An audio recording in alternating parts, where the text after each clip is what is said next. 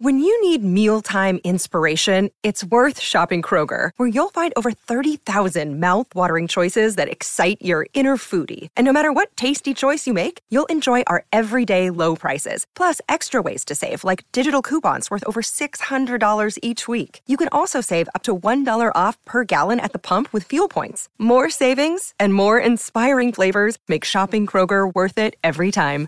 Kroger, fresh for everyone. Fuel restrictions apply.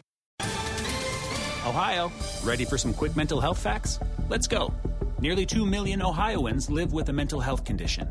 In the U.S., more than 50% of people will be diagnosed with a mental illness in their lifetime. Depression is a leading cause of disability worldwide. So, why are some of us still stigmatizing people living with a mental health condition when we know all of this? Let's listen to the facts and beat the stigma. Ohio, challenge what you know about mental health at beatthestigma.org.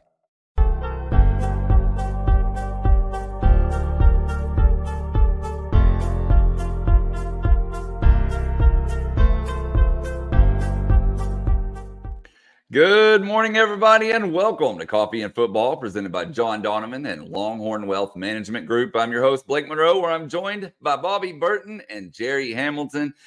And Super Bowl was one for the ages, went into overtime. And man, I mean, just back and forth, back and forth, back and forth. What did y'all think?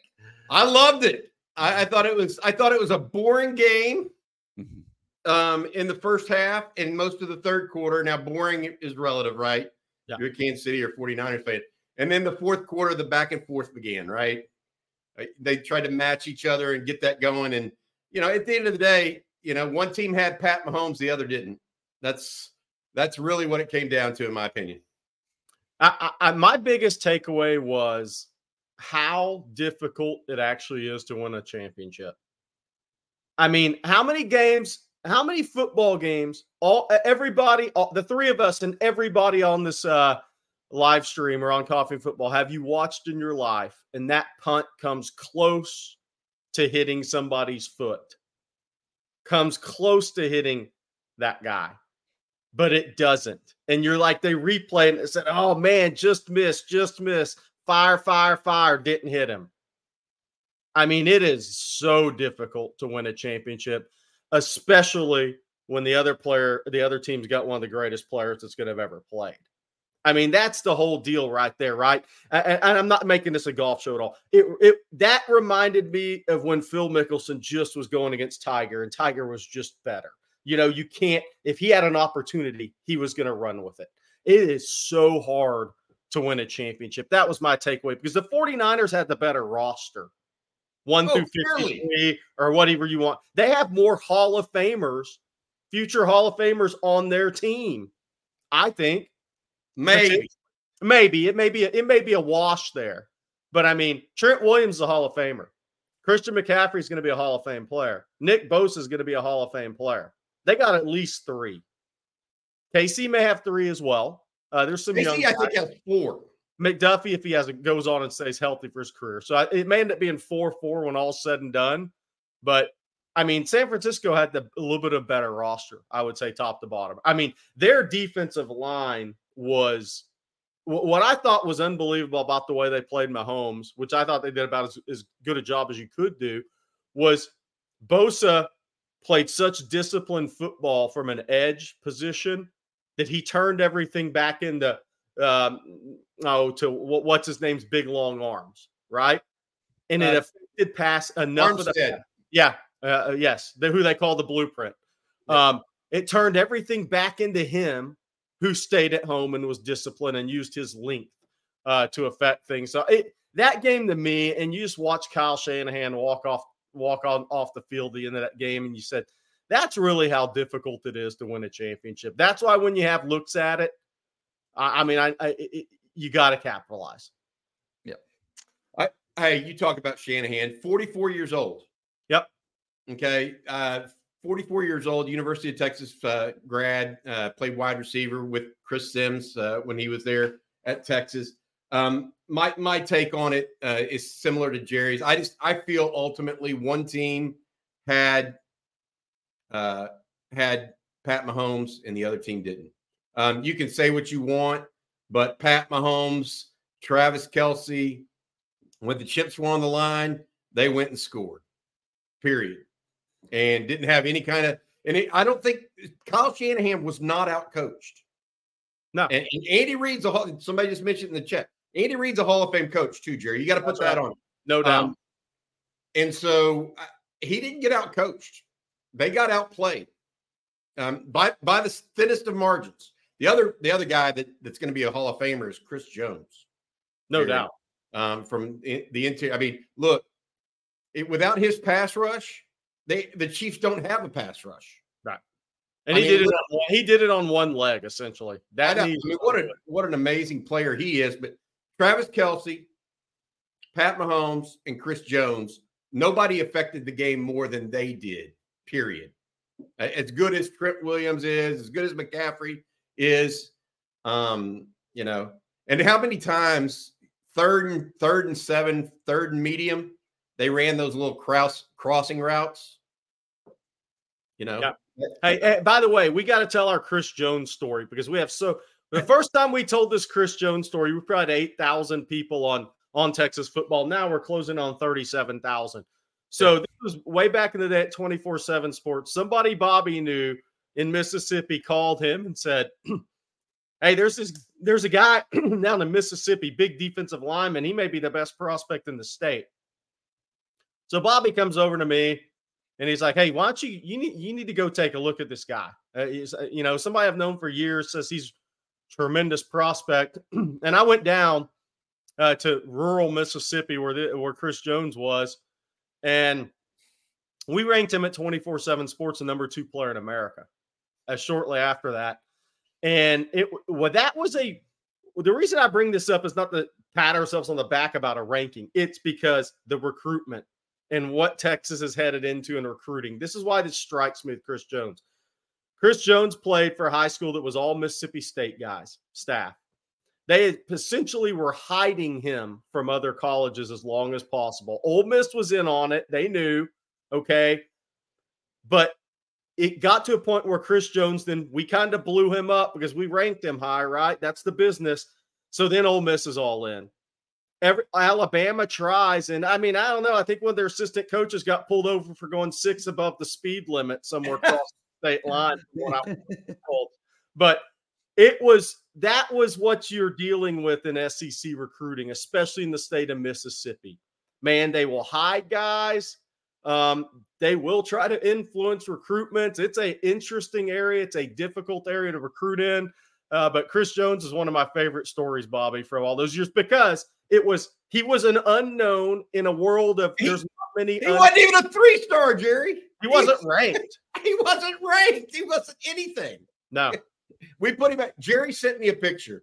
Literally, Jerry goes down there the week after I tell him about him. Jerry goes down there and sends me a picture.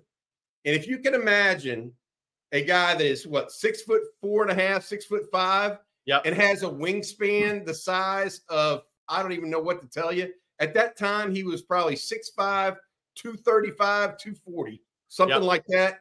And he you knew he was going to be 6'5, 315, and still look just as skinny ankles. Yeah, all of it. Oh, yeah. But I, the, yeah, you actually know how I got that name?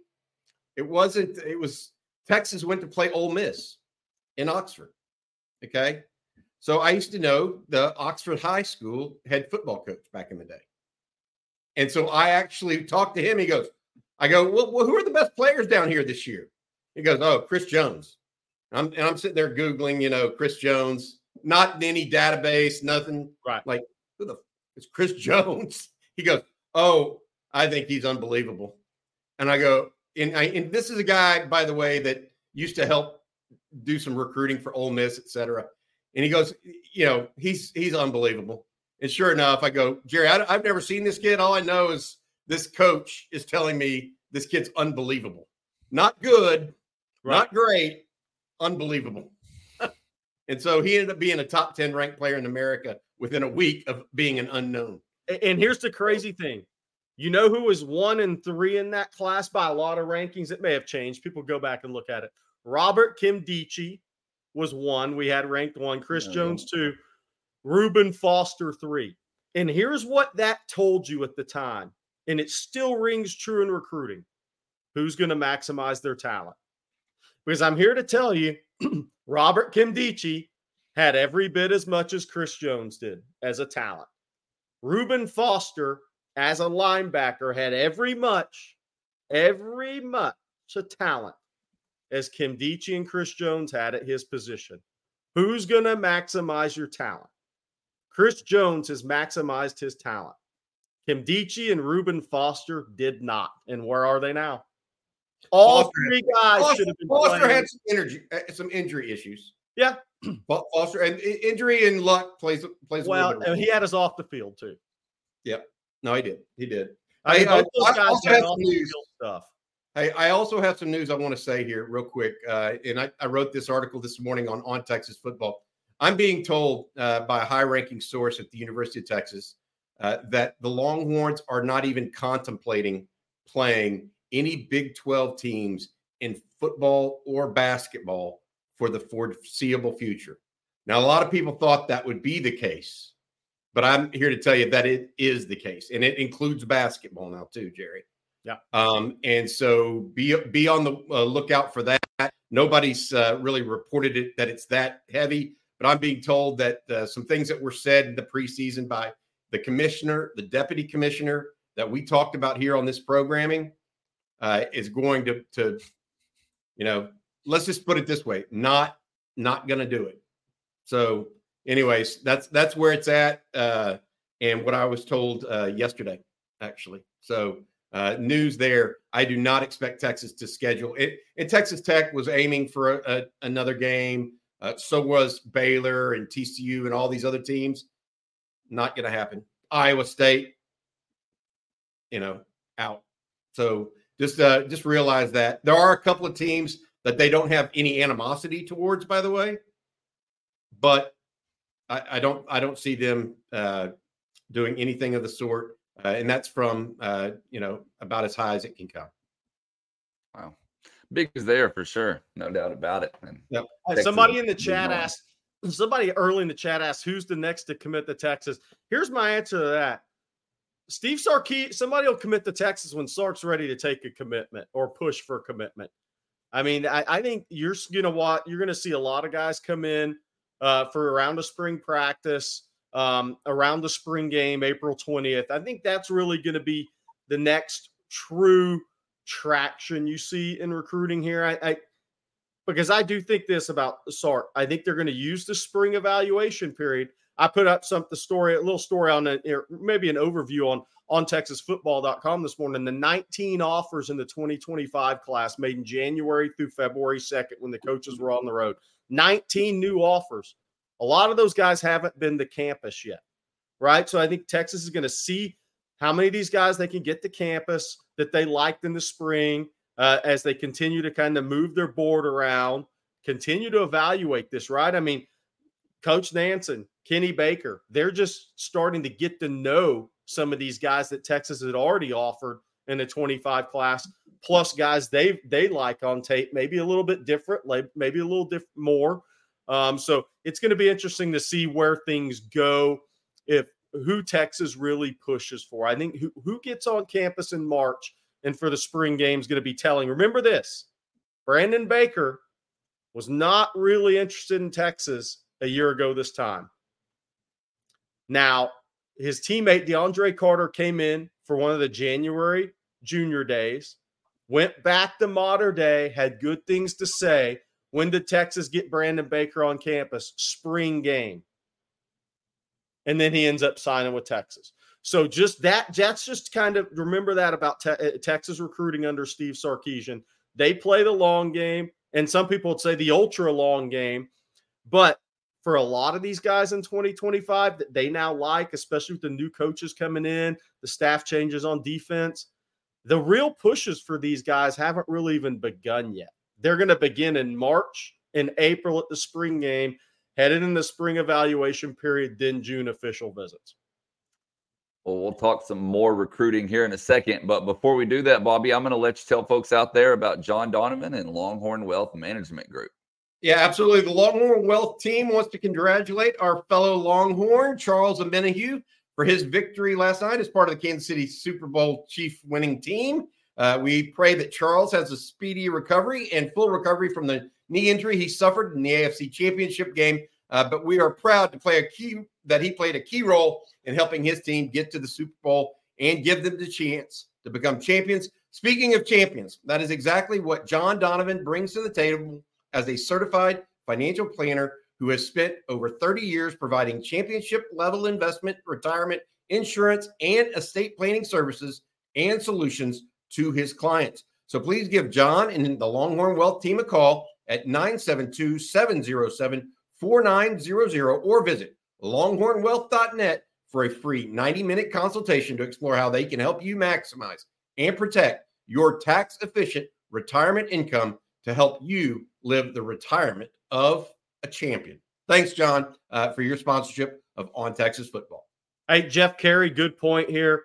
What Bobby was talking about earlier for Texas football, that's a hey, doesn't matter, right? It doesn't matter. You're going to the SEC. Doesn't matter if you don't play the teams from Texas. Basketball is going to be a little more interesting because the Big 12 is going to be the dominant basketball league in the country in college in college basketball. So if Texas doesn't play Houston, any of those teams anymore, any Big 12 teams anymore, look, their schedule is actually going to take a little bit of a hit in the future. That will be interesting because the Big 12 is going to dominate basketball.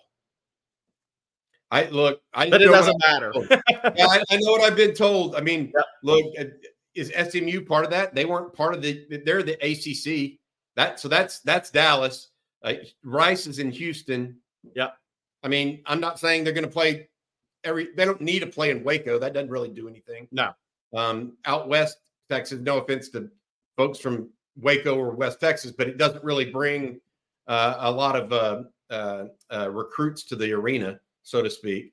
Um, and so I, I, feel like I don't feel like it's that big a deal uh, as some people might make it in basketball. Although the Kansas game, obviously a perennial national power, Baylor has been Arizona. Both Arizonas are now going to be in the Big Twelve. Colorado, Utah. So you're taking but out. They haven't played those guys. No, but I think moving forward, I think remember like Texas, Arizona. When TJ got to Texas, Texas, Arizona were awesome games in basketball, right? And um, I think you know that was a team that had been talked about maybe in the building a little bit, but hey, it's it's all part of it. Um, Texas and just go head east, go start get North Carolina, get Duke on the schedule again, get some of those ACC teams on the schedule. Why, as long as there's an ACC. Yeah. Well, let me ask you this, Jerry. You know, we talk about going to the SEC helping football recruiting. Do you oh, think oh, yeah. it will hurt basketball recruiting? A little slightly, yes, I do, because Look, I, I think the Big 12 is going to be such a dominant league in basketball, especially bringing in Arizona. While Arizona State's not a great team, it's still Bobby Hurley and Arizona State coming with Arizona. Um, the guy at Colorado does a great job. And with USC and UCLA moving to the Big 10, I think California is wide open in basketball recruiting. So I think it hurts a little bit because the Big 12 is going to be such a dominant conference in basketball. Um, and, and, all those schools are going to recruit that against you the Houstons, the Baylors, Kansas when they come recruit in Texas. Now, you may only sign one guy a year from Texas because three guys in a high school class and three guys out of the portal. Uh, but it, it definitely is going to make it a little more difficult in my in my estimation. Very interesting for sure. Well, before we start taking questions, I want to read this comment here from Mike D. He says, Good morning, UT family. Great weekend for the Longhorn sports, women and men's basketball and softball, too. UT softball beating UCLA, who's ranked number eight, twice, three to two and 16 to nothing. Congrats and hook 'em. It was a good weekend. And golf and swimming also had a good week, or tennis I, had good weekends. The the women's softball team run ruled UCLA in that second game. No. Uh, yeah, they they're, they're, off to a good start. Mike White, uh, the the New Zealand guy that was on our show last last week or week before last, uh, he was excited. You could tell. He I think he may have some pitching this year, even more than what he had a year ago. And that that as we all know, that really is what rules the roost in softball. Yeah. So through their first four games, they outscored their opponents fifty-four to three and that includes playing number eight UCLA twice. I mean, that's hey, the best thing for Chip Kelly is he didn't have to watch either one of them. He was in Columbus. hey, Bobby, I, I, wasn't on the live stream Friday when all that went down. I, I think we got to revisit that with our coffee and football crowd. Did you ever think you'd see the day in college football where a head coach of a program like UCLA would say, F it, I'm out. I'm going to go be the OC at Ohio State for my former quarterback. I, I never thought I would see that day in college football. So we've seen it. here's my. Th- we've seen it elsewhere. Like the Buffalo uh, uh, head coach just went to be part of the Alabama right um, staff, but that's that's going from a MAC coach. I mean, Nick Saban left being the head coach at where Toledo, I think, or Kent State to, to going to be the, defense, yeah to be the defense coordinator of the Browns. I mean, things like that happen. But UCLA, I, that's unbelievable to me. On the I mean, I, I, still, I mean, at what point do you look if you're a UCLA fan and say, "Why am I even a fan?" Does that feel like the death penalty in a way for the fan UCLA fan base? Just like our head coach left a Power Five job, we're going to the Big Ten to go be the OC of a Big Ten school. I do want to say this. Feels like the death penalty if I'm a fan. I, I want to say this. So I talked to some folks in the coaching fraternity over the weekend, as I'm want to do. I call, you know, we just catch up and shoot the breeze. And they said that the reason he took he did this, NIL. Yeah. And he's got enough money, he doesn't give a crap anymore. Yeah. He just wants to be happy. And oh well, it's he. I, some people were like, I, some some people in the chat were saying, well, he's going to be the the fox and then in in the hen house at Ohio State. Nobody felt that way because he uh, Ryan Day played for Chip Kelly at New Hampshire, so nobody thinks that way or is thinking that way. They think he may you know launch into another job, but not not be the guy at Ohio State if Day doesn't get it done. Um, and so they were just like UCLA is a difficult situation because USC's in your backyard and they're willing to do NIL. UCLA is willing to do NIL in basketball, apparently, right. but not really football. I mean, good luck. Despite despite getting ready to get a what 70, 80 million dollar paycheck from the Big Ten. Yeah. I mean, at what point do you say, okay, cut the players in on it and let's just all figure this out? That's what needs to happen. But of course, um, it's not happening right now. And for that, there's going to be some haves and have nots. And unbelievably, UCLA right now in football is a have not. Unbelievable. Yep. Never thought hey, see the day. Another thing we haven't talked about on coffee and football, and thank you to Colton Martinez for bringing this up. Gary Patterson to Baylor. Did y'all see that coming? I mean, yeah, you know, here's the thing I'll say about that. Obviously, Patterson and the Briles do not get along. Kendall Briles, as the TCU OC, serves as motivation for Gary to go help Baylor. It's interesting how that's flipped. I no, I know it's the truth. We I mentioned that here. Um, here's the other interesting thing. I was told about a month ago that he was going to go work for another Big 12 team, but didn't want to tell people who it was. So word didn't get didn't leak out this is why. You know, if he was going to help Joey McGuire, word would have leaked out. But going to help Baylor, different story. You know, I look, I he's got a statue in front of the stadium at TCU. At what point do you say, eh, maybe we take the statue down, coach? We'll put it back up once you stop parading at our perennial, you know, when, when you stop Go take it. Why don't you just go take a job at like, I don't know, Arkansas or LSU or somewhere where we don't play you? But he took a job at Texas and now Baylor. Yeah. I mean, seriously, if, if he were to take a job at Rice, they wouldn't care. But he's kind of flaunting it right now. Here's the here's the thing too. I'll tell you why it's smart for by Gary to do this is look, he probably came close at the U of H job to really being in it, right?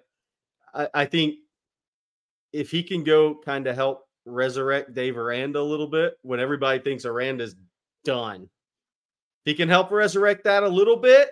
That might get him a head coaching job somewhere in the Big 12. It, that might be the thing he needs. I don't think so because of age, um, but you never know.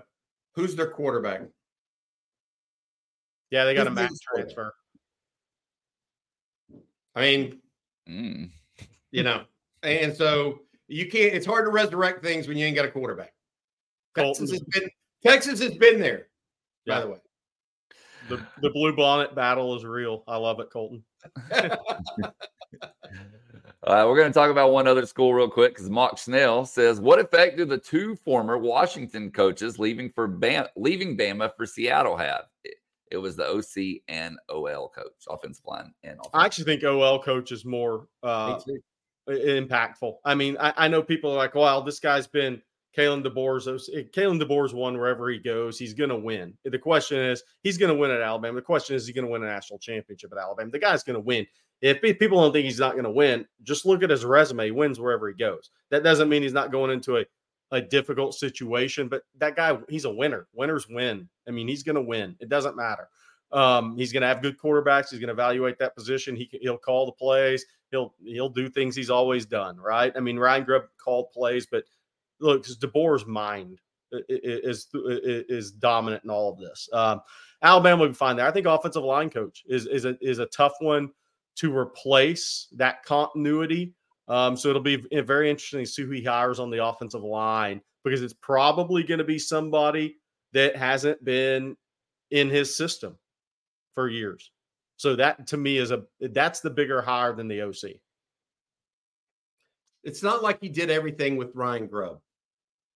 I mean, I, am just sitting here. He didn't. They they weren't even on the same staff when he was at Sioux Falls, right? Uh, you know, and where he started this run. He wasn't on the staff at Indiana when he turned Michael Penix around as a true freshman. Exactly. I mean, and, and so I agree with Jerry. Uh, while I believe that Ryan Grubb is a good football coach, yes, no, no doubts about that. Um, I, I, think that the offensive line coach is a little bit different because uh, they understand the scheme of what they're trying to do on offense and support it very well. And Jerry mentioned the continuity of that not having to explain to your offensive line coach what you need in game situations can be the difference uh, in winning and losing. That's why you see offensive line coaches follow guys around and they kind of become symbiotic. Uh, the head coach and the offensive line coach. Just that that's my my take on that. Okay, Jason Fox says since Georgia and Florida are now conference opponents, who would you like to replace them with in the non-conference games they were scheduled for in the future? UCLA, that seems like an easy I'll start there. Look, I, I, think the other thing I would say is that Texas is going to have eight conference opponents this year. I think going forward, the SEC is going to have nine. What, and so what, there's what, only going to be room for three non-cons.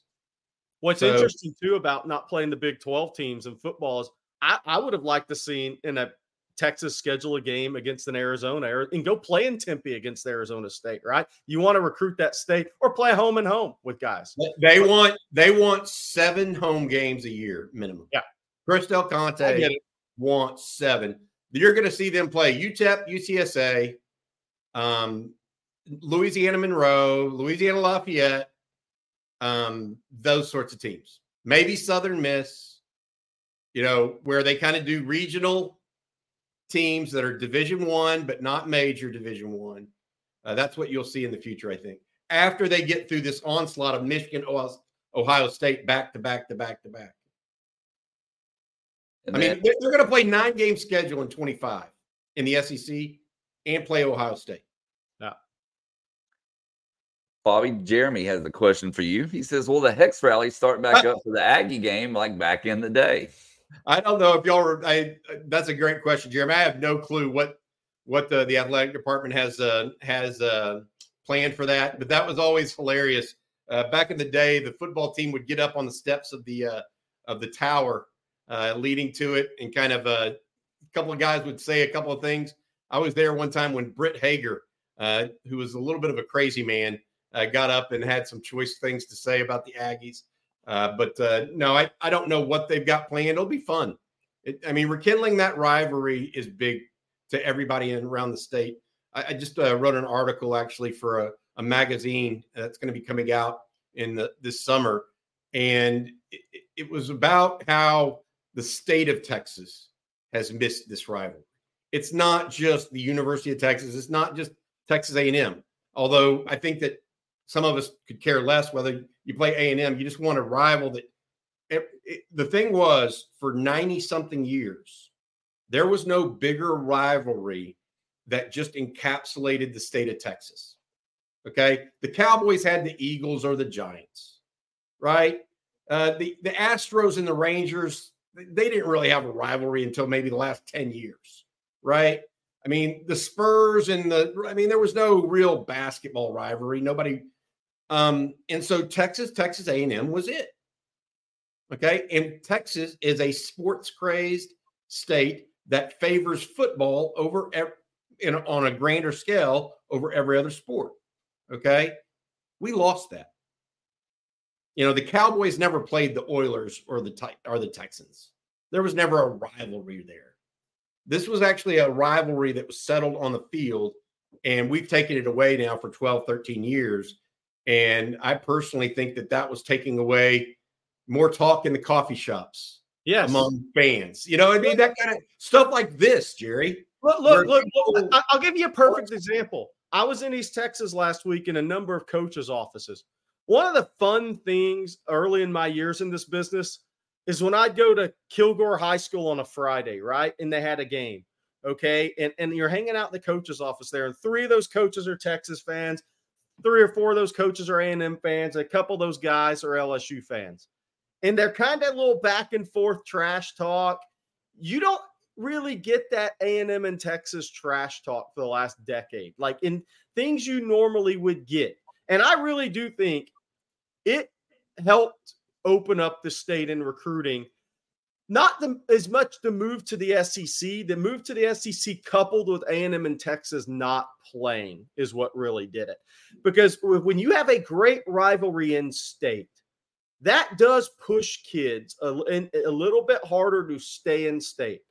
I mean, it's different because Alabama, state of Alabama, doesn't produce as many prospects. They may produce as many high end prospects, though.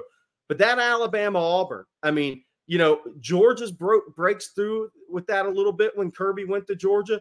But man, it's different when you have that in-state rivalry and those kids hear about it every day.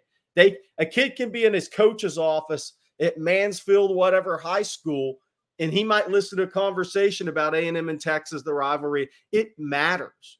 And, and kids haven't heard that for more than a decade now in the state of Texas.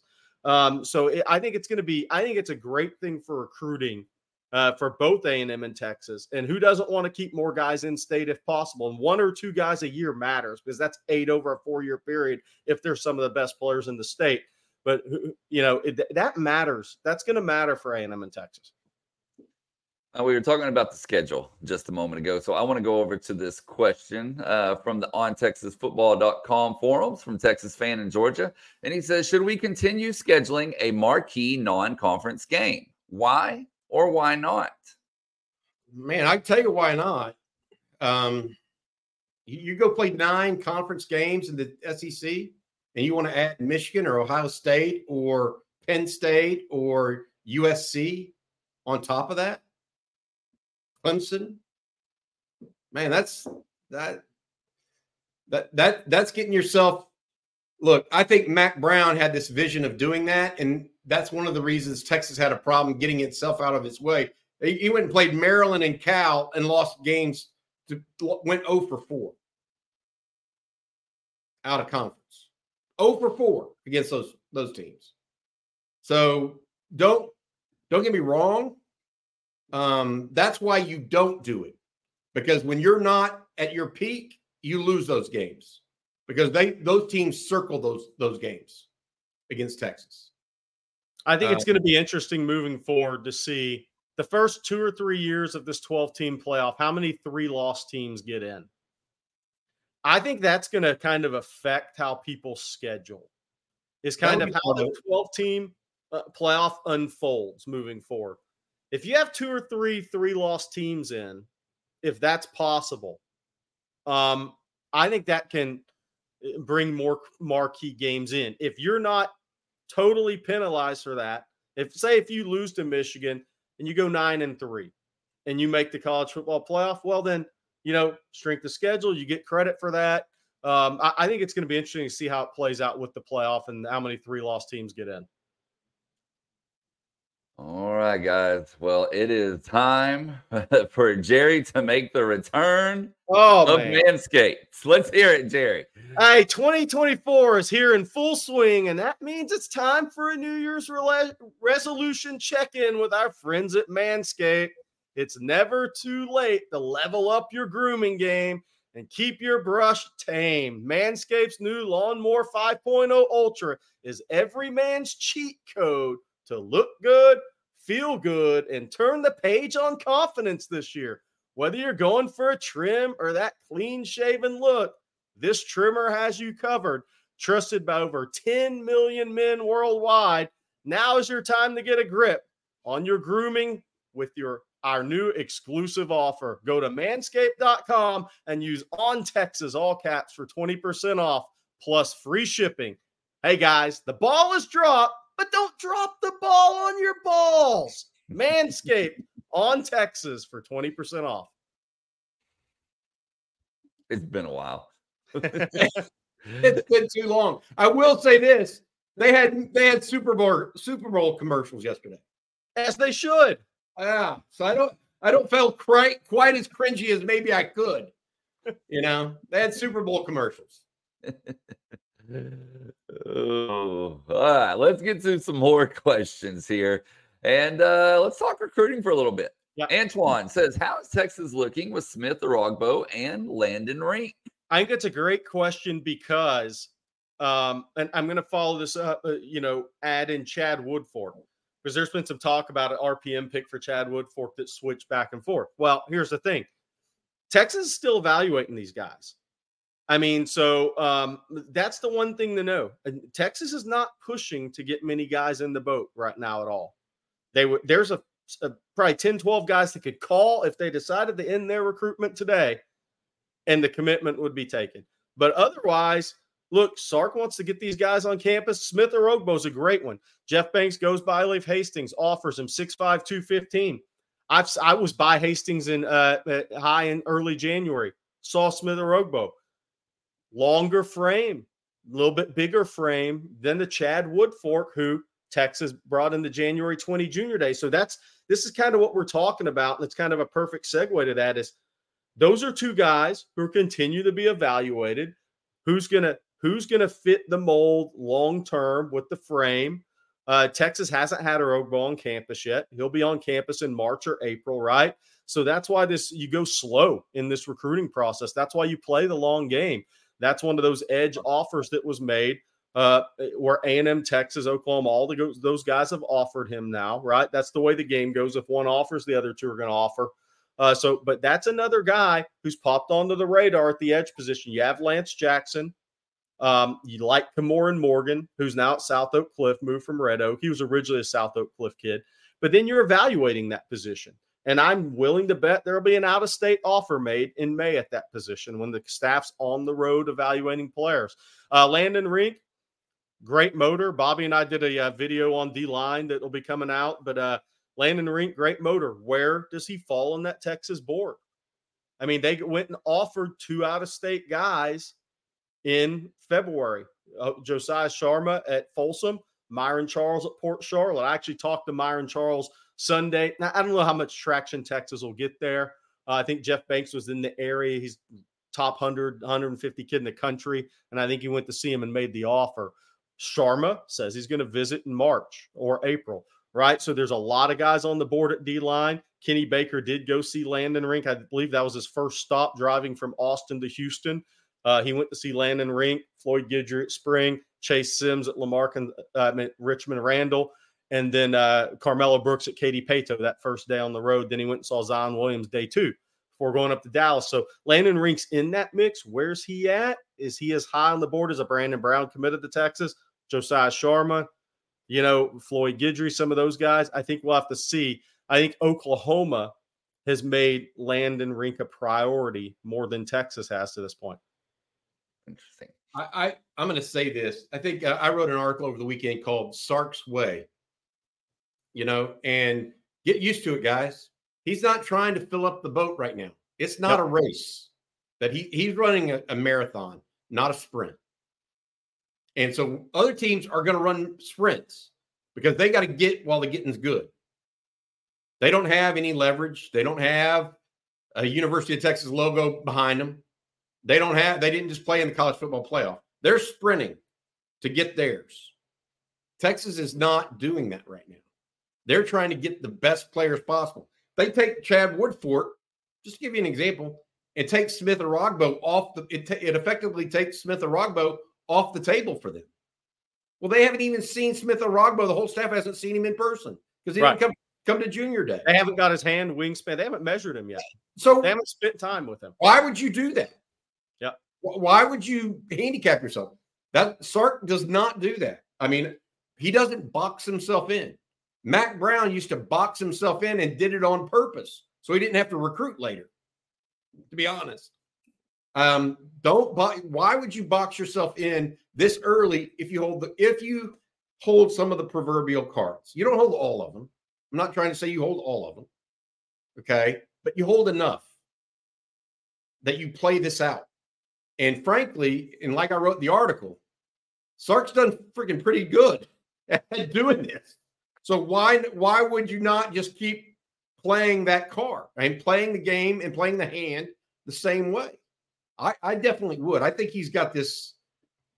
Look, there are certain things I can. There are individual situations where I can say I disagree with Sark on that or I disagree with how they they handled this recruitment, or I disagree on this. Okay, but if you look in the macro, and you can't say um, from a overall stance where you've seen something go in this Texas program from a recruiting perspective, you've got to trust this guy and what he's done. It's ridiculous. Here's why. Here's why I like what Sark's long game in recruiting, because guys don't develop on the same timeline. Absolutely. And the reality of this is, you know, a guy like Chad Woodfork hurt his knee last spring, right? So he wasn't the same player early in the season as he was late in the season. Okay.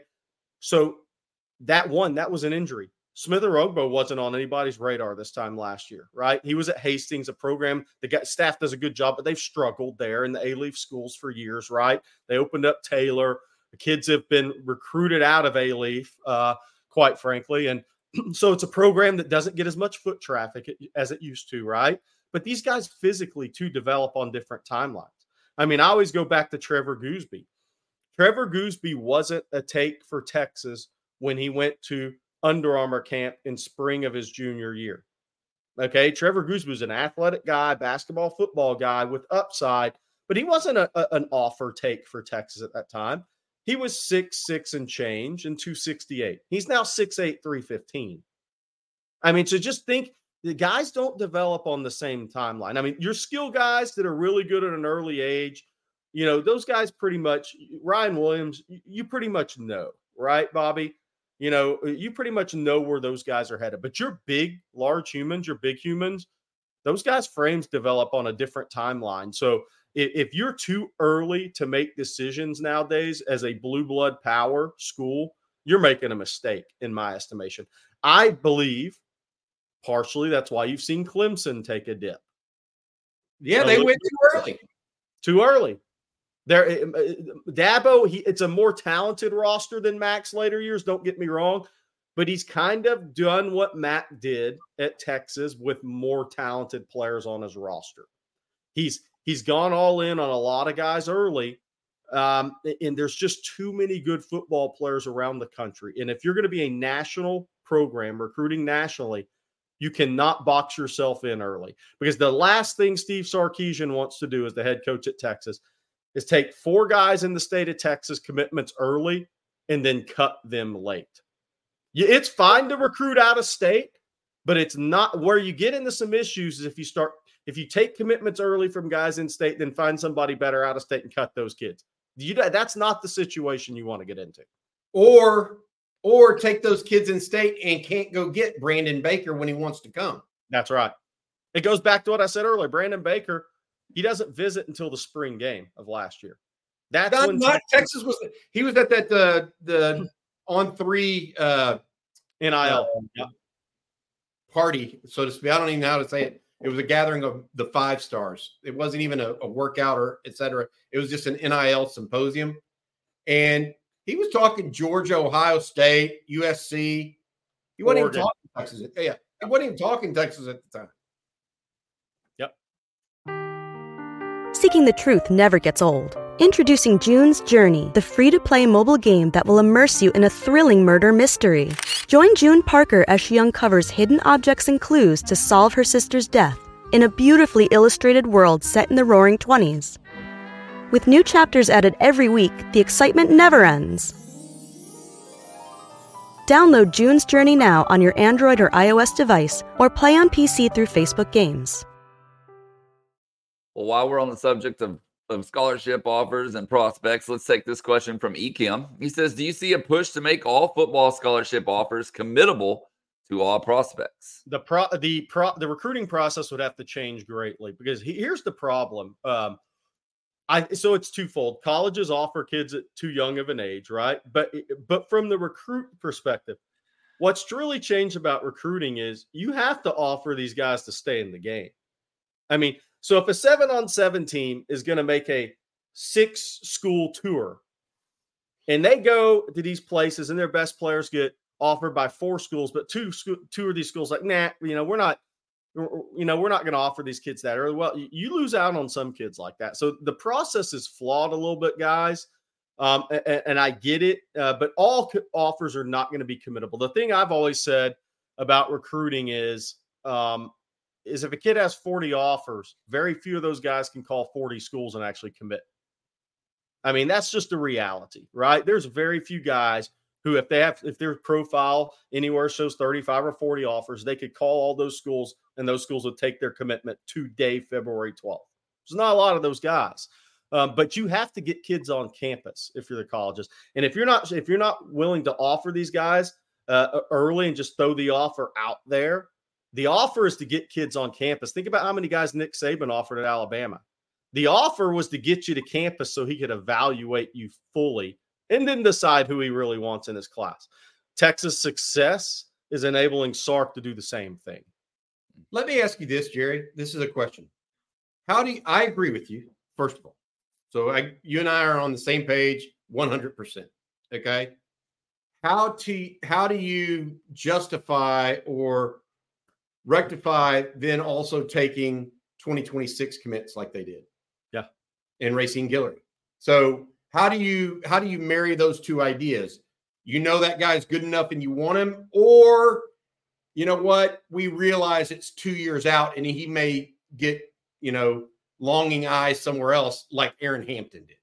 Yeah. Is that is that how you justify the the two situations? Because I agree, you can't 2025 is upon us. 2026 is in the off, and yet they've taken a commitment there. Yeah.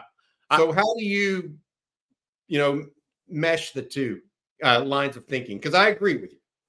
Yeah, I think if you see a guy, a, a Racine Guillory commit this early, that means a Tashard Choice thinks this guy is extremely elite, right? At his position. You don't, you're not burning one of your two running back takes and, and especially taking a guy that early, that may affect you getting a second guy uh, in a way as well if you sign two backs in 25. So uh, to answer your question, I'm not sure there's a perfect answer for that, but I think if you take a 2026 early, that's not a quarterback, you think that guy's a very elite prospect.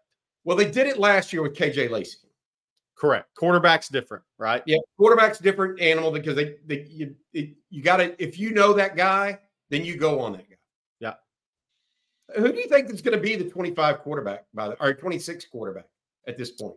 25 think, Lacey. Yeah, so that's 26 is interesting. So I know two guys in Texas for sure, and there's going to be a lot. But I've come across two guys that have said that I was told AJ Milwee's going to go watch throw in in the spring evaluation period. That is uh, the, the, quarterback at Grand Oaks, uh, Grant Smith, about 6'3", 210. I saw him at a seven on seven a couple weekends ago. Big arm kid, first year starter at Grand Oaks uh, last year. Uh, big hands, 10 and a half inch hands, big hands, big, good looking kid. Um, then the other's Jet Surratt at Carthage, which I was there last Thursday. And I'm not comparing him because when you say the word, people run with it. But I do get Colt McCoy vibes with Jet Surratt a little bit as an athlete, as an instinctive quarterback, as an instinctive athlete, the accuracy uh, to all parts of the field, the anticipation, the athleticism. And the the the leadership. Just it's so there's some vibes there. I'm not saying he's going to be that good of a player, right? That that remains to be seen.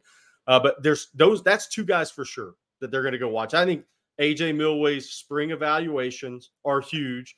Then you're going to see them decide who they're going to bring into the elite camp in early June. That's where KJ Lacey committed last year. And then you have Will Griffin out of Tampa. There's probably other guys yeah. that are who was at the junior day. Yeah. yeah, in that category. So that's quarterback for 2026. I, I, and by the way, Grand Oaks, for those of it, I mean that's a new school in spring. Yes. And so if you haven't heard of that one before, it's in down in the Houston area, North Houston. That's that growth, that continued growth east of 45 there in the spring area. It's just like it's just like there's a new high school in Frisco every week, it seems like. Somebody asked about Caden Barker at Galveston Ball. He'll be a guy they go watch. I mean, look, Caden Barker was at uh, Clear Falls, I believe. That maybe dad or mom is UTMB, so they moved down to Galveston Island. He goes to Galveston Ball. Uh, good young, good young player. Uh, we're going to go back to the conversation we were just having. Mike G says, on the flip side, how often does Texas lose very good prospects because they don't push earlier? There are a few I can think of the past couple of years. This is a great question because it all depends on how good you are at the time. When Texas was at, well, just treading water, yeah. But if you're in a power position, you don't lose those guys. You can come back on those guys. I mean, uh, think about how many guys that a Nick uh, that Nick Saban, you know, flipped late or was in on late that came in on later. So if you're in the playoffs and you're having guys drafted and you have that resume uh, that Sark's building at Texas, you can you can do some work late. Uh, you can get in on some guys late. Um, guys maybe feelings aren't hurt as bad if it's a school that's one of the very top in the country and they see is a way to get path to the NFL. I mean, that's just the reality. If you're sitting there and you're seven and six, six and seven, seven and six, and you're still a flagship program in a state. Sorry, Mike Elko. Um, and and and you can lose out on some at that point in time. I'm I look, I'm just looking down the list right now. Who has Texas lost out on at this point in the state of Texas for 2025? There are two that have committed elsewhere that they that they have really wanted. Dakorien Moore, the wide receiver out of Duncanville, which is still in the balance. I know, which who they continue to recruit. Yeah. And Ryan Foji, the offensive lineman out of Bridgeland. And then Devin Sanchez, Ohio State. Which Devin, Devin Sanchez, that's three. I haven't got down to the defense uh, that part, but I, am just looking at that, and that's three. That's not a big number. Now, you know, are they going to lose more than that? Obviously, yes. I mean that that's that's the way it is, but it's not this overwhelming number. Yeah. Well, and here's the thing too. Eh, people, we had this discussion last week. What Texas signed three of the top ten, depending on whose rankings you saw. Uh, we'll look at in the 24. I think this is something very important to remember. In these big time states that produce a lot of guys, where populations moved into those states, a lot of growth in DFW, Houston, Atlanta area. Kirby's only signing three to four out of the top 10 in Georgia, and he's won two national titles in 38 of 39 games. The days of dominating a state are over. It's I, not going to happen, especially when you recruit nationally, because there may going to be three guys ranked in that top 10 that Sark's going to say, Well, I like this guy, Brandon Baker, more than an offensive tackle, or I like this running back more than Rueben Owens and CJ Baxter. So you're going to remove yourself from three of those top 10 to begin with. So then you're really looking at signing three of seven. And Terry Bussey's a tremendous player. Did Texas miss? We'll find out in four years. They didn't. Eh, were never all in on him. They never. They thought he was a corner, not a not a wide receiver. Right. And he wanted to be a wide receiver. Yeah, I mean that's recruiting. So Kirby get, can't take them all, and he's not going to take them all. He's not going to win them all. One one caveat to everything you just said: the state of Louisiana. Right. It is the most provincial state as far as keeping kids home, which is one of the, the crazy things about Texas getting not only Wardell Mack, but uh, Derek Williams, Arch Manning uh, from the state.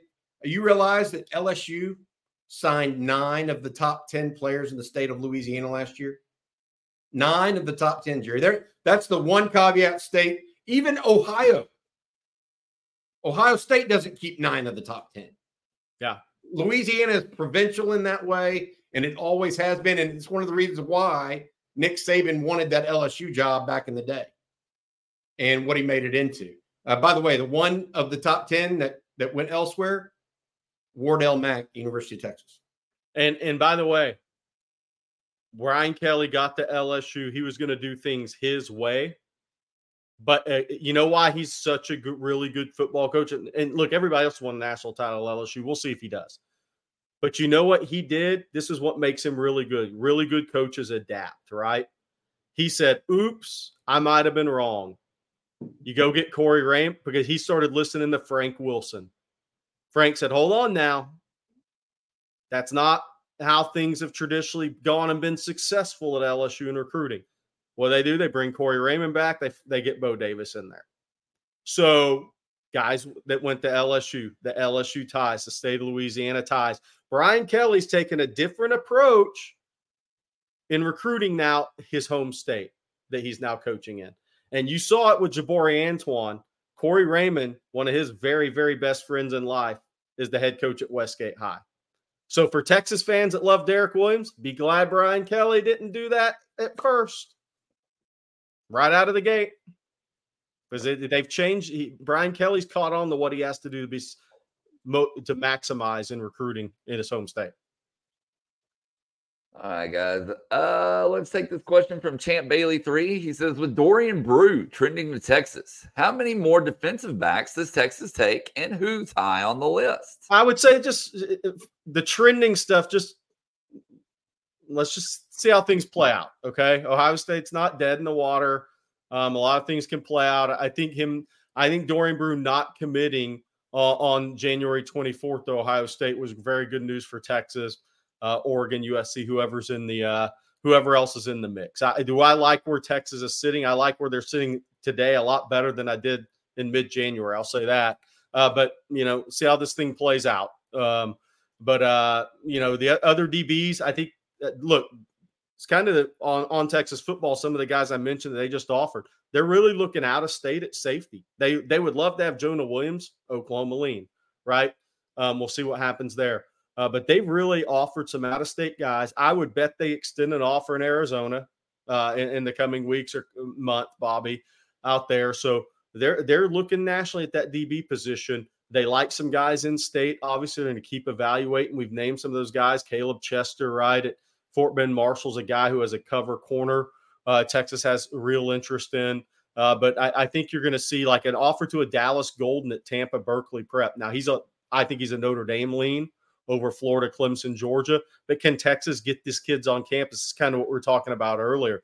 If they can get two or three of these guys on campus, that could change the course of a recruitment, uh, uh, just like Brandon Baker uh, and some other guys in the past have here under Sark. So we'll have to see. We'll talk some more recruiting here in a second. But first, Bobby, tell folks out there about John Donovan and Longhorn Wealth Management Group. Yeah, Absolutely. John's a proud Texas Ex, a life member who has served more than 15 years as a Texas Ex's board member. He and his wife and all six of his siblings are also proud UT grads. So it is this deep UT connection that led John to brand his firm Longhorn Wealth and dedicate it to providing total wealth management for Texas alums, employees, family, and friends. Please give John and his Longhorn Wealth team a call at 972 707 4900 or visit longhornwealth.net for a free 90 minute consultation to explore how they can help you maximize and protect your tax efficient retirement income to help you live the retirement of a champion. That's John Donovan and Longhorn Wealth 972 707 4900. Hey, I want to say one other thing to kind of uh, uh, on Sark and the approach to long game recruiting. Um, think about an early NFL mock draft before a season every year. Have you ever gone back and looked at how many of those guys actually change over the course of a season? I think this is the way Sark approaches recruiting. Think about how much their board in 25 before the season has changed now. And, and it's still months from these guys being able to sign. And it, and you're still what we have February, March, April, May. You're still four months from official visits. I mean, the spring evaluation is is two months away, more than two months away. So just always think about that. The old the NFL mock draft every year. Go back and look at how much those change. And that's at the professional level. Now think about the college level. I love it. I, I think it's a great, I mean, because we all have seen the preseason mock drafts and how I mean, there's like of the 32 guys that I guarantee you go back, somebody needs to go back and look at this. Of the 32 guys that ESPN put out, or whoever you want to take, preseason this year, yep. how many end up being actual first round draft picks in just nine months' time? Yeah. By the way, because it's it's August through April, and that's that's less time actually than what Texas has before the next signing day. Texas has nine has eleven months to go. And, and I'll add this into it why why it does correlate with an NFL draft mock draft because some people say, well, it, well, it, nobody knew Byron Murphy was going to be this good. Well, so think about this: Ryan Williams is reclassified from 25 to 24.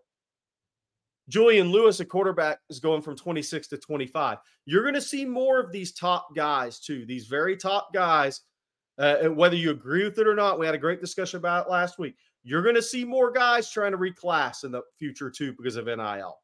So Texas isn't just looking at guys in the 25 class right now. What if there's a great 26 that I don't know about, Bobby doesn't know about, we don't even know about yet that Texas is hearing through the grapevine? Well, this guy might actually reclass to 25. So eh, the, the recruiting game has changed so much that it is similar to an NFL mock draft early because Ryan Williams wasn't in your draft at the beginning of 24 but he ended up being the number one receiver in your draft or number two behind Jeremiah Smith. Great point. We'll take a couple more recruiting questions, then we'll get on to some team ones. Uh, just real quick here. Jay Early 07 says, Are there any recruits to watch out for in the panhandle in the near future? Oh, yeah. I'll say one. Odessa. Oh, I got to look at Permian or High has a 2026 offensive guard. Um, I think he committed to tech early. I think he's got a chance to be a top 100 national guy. I think he's actually at Permian. I'll bring up his name in a second. I will not be able to pronounce it, but I watched tape early in the season and I thought the guy was tremendous in 2026 and will be a national offensive line recruit. Um, Wolfforth Frenship as a receiver, Leighton Stone, I believe, committed to Texas Tech. He is a pretty good prospect now. I think he is probably a guy that's going to be always under recruited because of where he's at. There may not be as much foot traffic going through some of those schools as there was 15 years ago. Uh, but that that kid's going to be a very very good player at Texas Tech at wide receiver. I, am going to find the kid I'm talking about. There's another guy at uh, AJ Milwee went to see a guy I think at Estacado too in Lubbock. Bobby Ross, he's a 25. Okay. Um, but this this this offensive line guy is going to be an he, he's a top national guy. He's a guy that you I looked at and said, okay, this guy has a career in football if he does it right. Um, I'll find him and get that name. And he's at Permian or Odessa High. You said I, he's actually probably at Odessa High. Um, i am I'm, I'm about to bring him up in a second. You know what this the school that that gets me every time is is uh the Amarillo Palo Duro School they sometimes have guys that just out of nowhere, Jerry.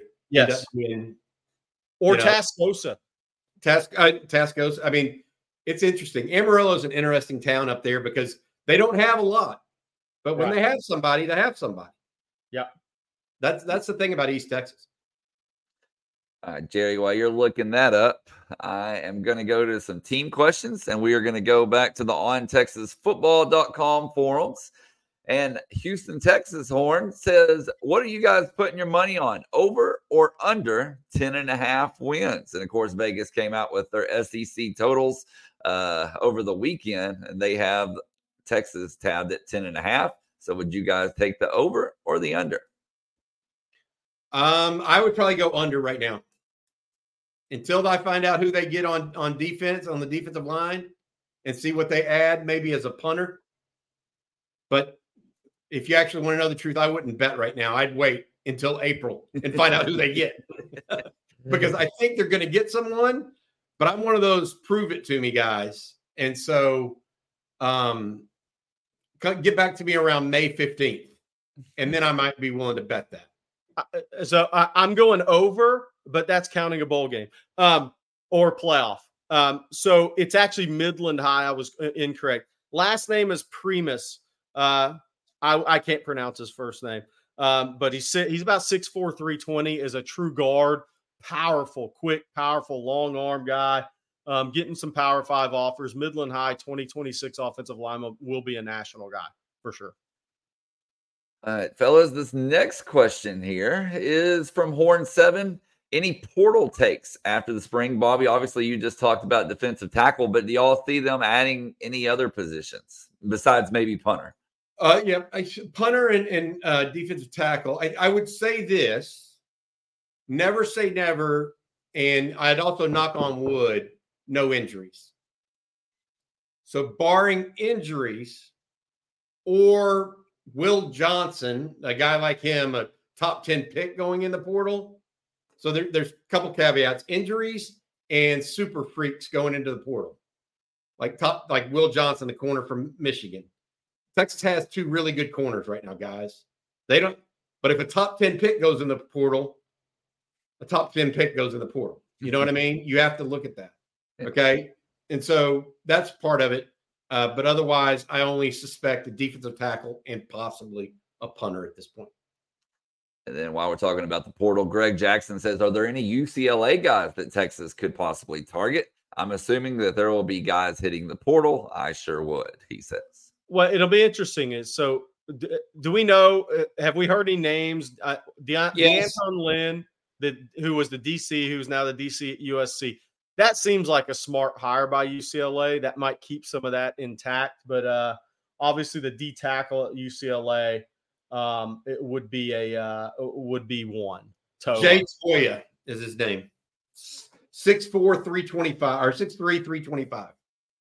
Jay Toia, And the question I have is if it gets to that point, would Texas take two defensive tackles? because I'm I'm here to tell you that would be three defensive tackles. They took three def- they took three wide receivers in the portal. I, I, think that if one of those guys at Michigan it breaks free, I think Texas is going to be all in there. I mean, you never know. I mean, Texas here's has, they have they're they're in a window right now. I, I think Texas is in a window with the quarterbacks, so they're they're gonna they're gonna try to be aggressive.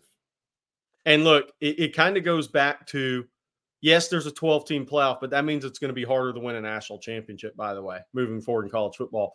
But you, we go back to the Super Bowl last night with the 49ers. You never they've had two looks at it, right? And they haven't they haven't got it yet. And you never truly know. And Sark, they got Texas got that that first taste of it last year.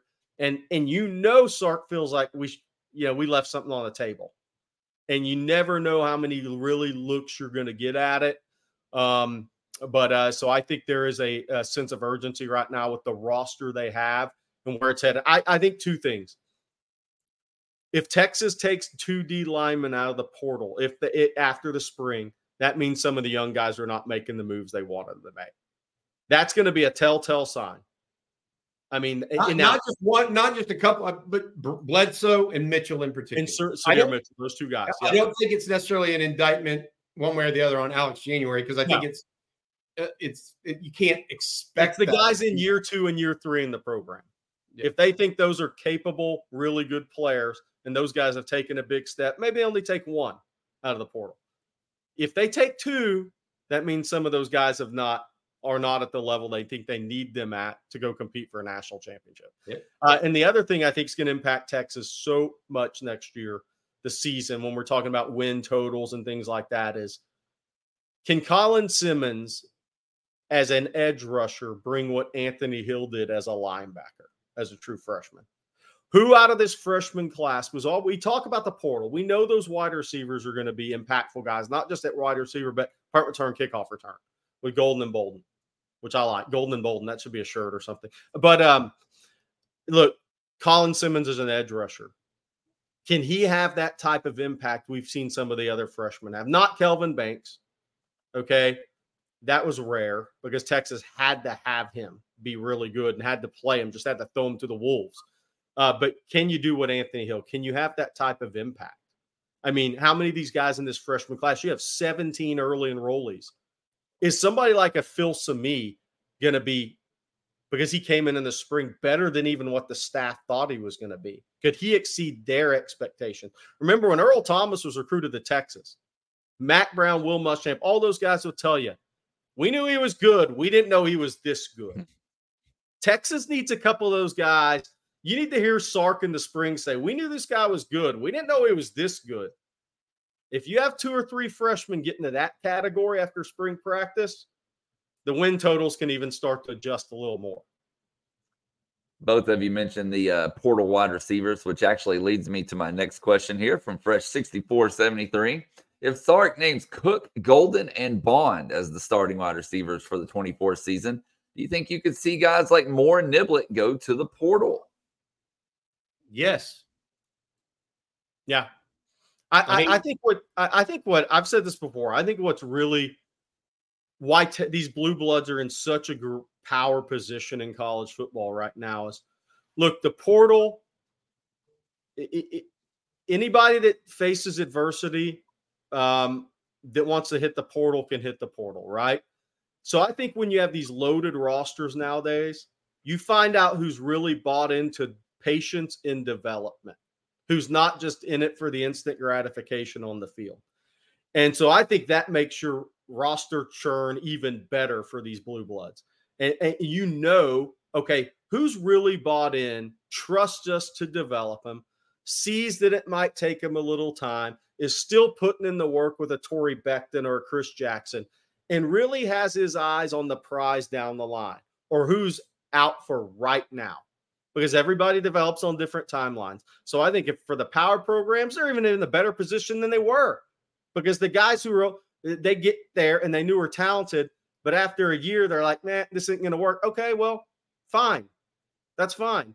But the one guy, if if one of those two guys stays and one one leaves, then you'll know who's invested long term and really is out to maximize his potential at the University of Texas. It's a great spot to be in if you're Sark. By the way, speaking of Moore, he has a food truck now, Jive Turkey, there in Austin. So you can go check that out if you're in the Austin area and support Moore. Right, Sandman 23. Which game carries more weight for the Horns in 24, the Red River or the Lone Star Showdown? Stop with the Lone Star Showdown. It's, a, it's Texas versus A&M and Texas versus OU. I don't, I don't get with these names. I, I know they want it because they want to sell the naming rights it's Texas versus A and M. It's Texas OU. I, I don't Red River Showdown, Red River rivalry. Well, we had too many gunshots. Let's call it this. I mean, give me a break. It's Texas OU. It's the Cotton Bowl. It's Texas, Texas A&M, home and away. Period. I would say Oklahoma next year because Oklahoma won. No way. I mean, dude, you're rekindling the rivalry with A. Hey, hey, hey, Brent Venables and Stutzman celebrated on social media like, I mean, just name it. I, that game's and it's the first game. Now, I'll say this: if Oklahoma beat Texas a second year in a row next year, then the A&M game takes on even more. But the return of the rivalry, I get what you're saying, Bobby, but eh, that oh, Oklahoma was a heartbreaker last year you know, is there going to be a game that an A and M person wants to win more than that in the oh, last? Oh, not A and M. No. Oh, no, no, no, no, not A and M. But Texas. I mean, last 100 years, is there going to be more? I mean, no, because Texas has had eternal scoreboard for 13 years. Well, let's ask the chat. Scoreboard. Let's ask the chat. Rank these four games next year if you're a Texas fan. Or actually rank. Let's say four. Okay. At, Michigan, I'm throwing in there's a four. It's going to be four. Would you rather beat Georgia, who will probably have won 48 of 50 games? Would you rather beat Georgia, Oklahoma, A&M in what order? To me, Georgia's got to be number one next year because if you beat Kirby Smart in Austin, Bobby, that's that's the program in college football right now. That means you beat Alabama, two years ago at, at Bam, and you beat Georgia in year one in the SEC. So rank those four. So Ryan Nelson, OU, Georgia, Michigan, A and M. I think it's a great conversation. For A and M fans, it's Texas. So I gotta say, first of all, first of all, it's I am happy finally that we get to talk like this. Yes. Okay. Because when we were in the Big 12, oh, what's the big game? Oh, Iowa State's coming. Woo.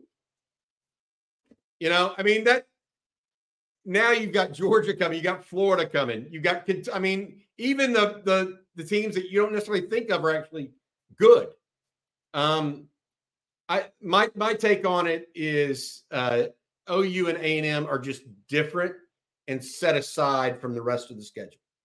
Yeah, and I will tell you this: if the Texas football coach doesn't see it that way, he'll figure it out real quick. I will say, I, will say this: Michigan, yada yada yada. Great. If you're the head coach at Texas, you better better figure out OU, and you better better figure out A and M. Y'all can talk about which one's the best one this year, that year. OU, A and M. Figure it out. Sark, your job. I mean, ask Ryan Day which one's the most important, and he didn't have a, he didn't have a choice. Yeah. He beats them all except for Michigan. Well, somebody said A and M long term. Uh, Kelly, hey, I, I, agree with this. So I, I think where Texas is at this year, I think is so interesting.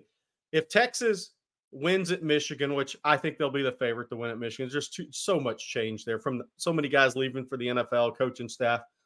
If you beat Alabama, if you wanted Alabama, Michigan, and beat Georgia in a two year period, hmm, that's pretty strong. Now, I agree moving forward. I think Georgia's actually going to be number one for Oklahoma or Georgia's going to be one, two for Texas fans next year because I think the perception is that A&M somewhat irrelevant now because they just haven't had the success. Yeah. But but that's going to come back quickly after because look, the younger Texas fans, the Tex think about the Texas fans in college right now. They haven't been through this rivalry yet. It's going to come back. It may take a couple of years. I, I think that's there's some truth to that. Um, so uh, some of these guys in the chat that aren't talking about A and M, they haven't had the A and M rivalry for 13 years to talk about. They haven't seen A and M celebrate be- beating Texas in the state for 364. That's when it comes back, guys. It's not here yet. But now that the most important game for Texas A&M next year is at University of Texas in College Station. No question about it. But for Texas, I think Oklahoma's bigger, and I think for some Texas fans right now, Georgia's is going to be bigger. Bobby, I think you just found your next community poll question. On what game's more important, OU or A&M? I think that needs to be the next poll for sure. And Georgia. Yeah. Hey, think Bobby. There, there, here's the issue: Texas Oklahoma is a state versus state rivalry. Right. Okay. A and M in Texas is an intrastate rivalry. They are two separate animals. Okay, but they are equally important. You can have co-leaders. You know, th- neither one of them are for the national championship per se. They may have national championship implications, but I, I'm just here to tell you. I mean, you're the head coach at the University of Texas, and no, you don't I agree. Play, you don't have a, a, a play for A and M and a play for OU. You're not you're not doing your job. And I and if I were the AD, I would tell them that. Now I, I agree with Bobby's point, and here's the here's why it's a fascinating conversation is a great conversation. Texas got more run out of winning at Alabama last year than they would have got even if they beat Oklahoma last year. Period. So this year, nationally, is different from in state. Texas is going to be, they're supposed to beat A&M next year. If they beat Georgia with college game day there, that's kind of from a national perspective, so if you go talk to all the top football prospects in the country, Georgia's on every list. So Georgia to me is like Alabama last year eh, from a recruiting perspective. Can you imagine the kids that are going to be at the Texas Georgia game next year? Can you imagine the attendance at that game if it's timely for kids and families to be there? Texas would get the mileage out of beating Georgia in Austin the first year in the SEC. I'm not even sure we can say how much mileage they'd get out of that right now. But it's a fascinating conversation. I agree with Bobby. You have to beat Oklahoma. You have to beat A&M if you're head coach at University of Texas. But I think the national perception's some a little different as well. All right, guys. Well, as you said, Jerry, fascinating conversation for sure. We can carry this conversation over to the ontexasfootball.com message board. So please join us over there if you haven't already. Uh, but we got to get out of here, guys. Bobby, real quick, can you tell folks what's on later today? Yeah, we got talking ball later today. We may end up doing a uh, Jerry and I did a defensive line breakdown late yesterday after the Super Bowl. Uh, we may post that today as well. But visit us uh, if you get a chance and sign up for, please, for free on texasfootball.com. That's on texasfootball.com. Uh, CJ will be over there writing articles today, uh, catching up with you guys, uh, as well as myself and Jerry as well. Again, we also had a, a uh, little bit of a breaking news piece earlier today. Uh, University of Texas, uh, according to a high ranking source, not expected to entertain playing any Big 12 schools next year or the foreseeable future in football or basketball. That's uh, what I'm hearing right now from folks uh, in on campus there in Austin. Well, thank you all for tuning in. We definitely appreciate it. As Bobby said, head on over to ontexasfootball.com and join in on the discussion. We also need to thank John Donovan and Longhorn Wealth Management Group, along with Manscaped. So for Bobby Burton and Jerry Hamilton, I'm Blake Monroe, and we'll see you tomorrow morning. Hook 'em. Have a good week, guys. Without the ones like you, who work tirelessly to keep things running, everything would suddenly stop. Hospitals, factories, schools, and power plants, they all depend on you. No matter the weather, emergency, or time of day, you're the ones who get it done. At Grainger, we're here for you with professional grade industrial supplies. Count on real time product availability and fast delivery. Call clickgrainger.com or just stop by. Grainger for the ones who get it done.